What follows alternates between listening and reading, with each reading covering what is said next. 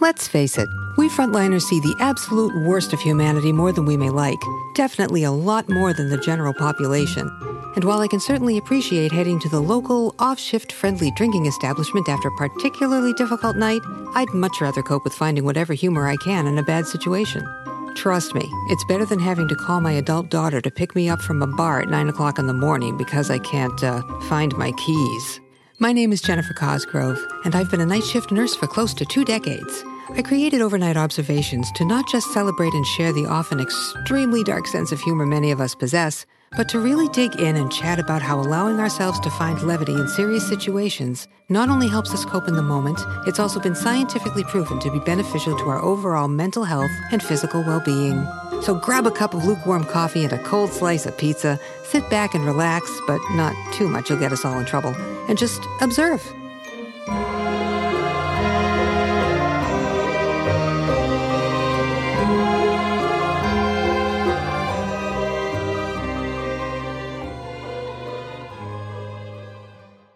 Hey there, Jen here. Welcome to another episode of Overnight Observations. Can you believe it's episode 10 already? Double digits, people. This is kind of cool. Better than I hoped for. Anyway, hopefully I will be able to continue this for quite some time. But hey, how are you? How was your long weekend? Mine was pretty good. It was busy. It was nice to spend time with family, friends, and doing fun stuff. So I hope you had a wonderful time as well. And like just about everybody else on the planet, I check social media. I've been staying away from Twitter lately just because it's gotten a little bit ridiculously political. And uh, that's all I'll say about that. And I've come to really, really appreciate Instagram. I, I think it's a lot more positive. I think a lot more interesting people are on there. New moon rituals, hey, terrific. Really fun t shirts, awesome. But one of the things that I've seen advertised lately on Insta is this handy dandy little earwax cleaner. I don't know if you've seen it yourself or if, if you're even on any kind of social at all, but it really kind of concerned me. Maybe it's me, but when I first saw this little set on my feed, all I could imagine was this is what it would be like to be kidnapped by a sick, twisted serial killer, and how these particular tools would be used as torture devices until I begged for the sweet release of death. And I'm at this point, I'm sure you, dear listener, have a pretty good idea how my mind works. That's why you keep coming back, and that's why we get along so well. But never, ever, ever put anything in your ears bigger than your elbow. I mean, my grandmother, my mother, my nursing school instructor who was a retired Navy nurse, you don't do that. Of course, everybody uses Q tips, which we shouldn't do either. But use common sense when you're using a damn Q tip. It's, you know, just around the outside. You don't go jamming that. Oh, Oh my God. Ugh. If you're going to use these, it's against this particular nurse's advice. But you know what? Please don't. Okay? Please don't.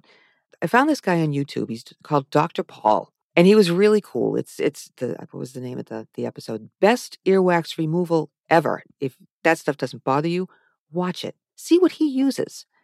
Warm water, spray bottle, a little emesis basin to to get up the, you know, the stuff that's going to leak and yes, he has a small pick, but you know what? He's a pro.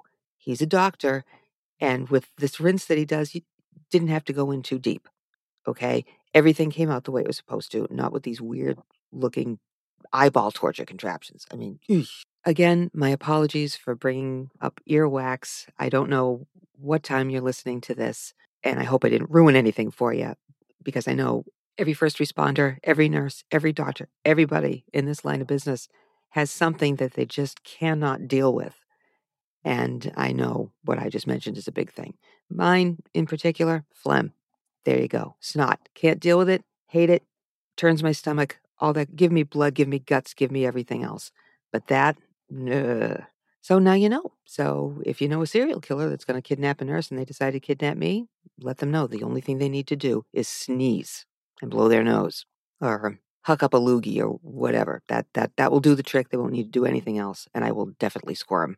And believe it or not, looking at these types of little devices got me thinking about all kinds of different old timey remedies and how some of them did a lot more harm than good. And yeah, they seemed good at the time, but mm, yeah, not so much. And unfortunately, some of them are still affecting the medical community today. If you look on Google. I did a not not to look up any kind of diagnoses now, but I did an ethics paper a couple of years back and I looked up all kinds of different old fashioned advertisements. I mean, there are some hospitals that actually have them up in the in the halls just for people to look at and say, how could people have actually done that? But there are really cool ones up on Google that you can go take a look at for aspirin, cough drops, and all these things had that little extra something that ended up causing a whole lot of trouble. Okay, for instance, morphine came in cubes, aspirin contained heroin, as well as cough syrups and cough drops. Paregoric contained 46% alcohol with almost two grains of opium per fluid ounce. And it seems one could buy a cocaine lollipop for only five cents. And they were, quote, guaranteed to deaden that sweet tooth, I'll bet. And it was even advertised as the candy that takes you on a trip. Seems it stopped short of saying in the most delightful way. Mm, sorry, all you Mary Poppins fans, I'm not making this up. You can you can easily easily find this on the web. Let's see, what else did I find here? Oh yeah, Mrs. Winslow's soothing syrup for children who are having teething discomfort. The label stated it provided a, quote, natural, quiet sleep, unquote, and that the little cherub wakes up bright as a button. If you're like me and have had some experience in dealing with neonatal abstinence syndrome, these poor little cherubs in question are anything but. Certainly never heard them described as waking up bright as a button. They're awake all right, going from zero to 60 in a heartbeat. One neonatologist I worked with described it as imagine fireworks going off in their little brains. Yeah, sad. A little bit of a history of neonatal abstinence syndrome. Mothers were given morphine for pain relief from minor surgeries or melancholia at the just before the turn of the century in the late 1800s. And in 1875, there was an increase in cases of infant death that were later determined by mother's dependency during pregnancy on said morphine. By day of life three, babies were inconsolable, couldn't eat well, began to have seizures, which often resulted in death, unfortunately. And it only took until 1901, from 1875, to be recognized that this was a problem.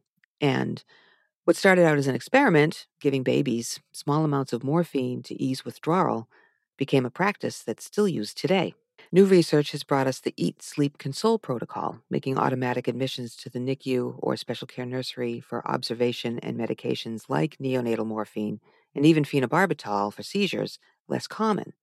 It also focuses on the mom's background, which is usually trauma based because I don't know about you guys, but we can't rely on the, well, the bad guy gave me drugs and made me take them. Let's be real. People use drugs to escape. And for whatever reason, that's what's been going on. And we're trying to deal with that, help her deal with that trauma based problem or problems. And this program helps mom learn to take care of herself and it gives her the tools to make healthier choices. And it's doing really, really well. They have mentorship programs of moms who were in the same boat that have recovered, that are still recovering, and their babies are doing well and they're doing well. And it's it's really, really nice to see.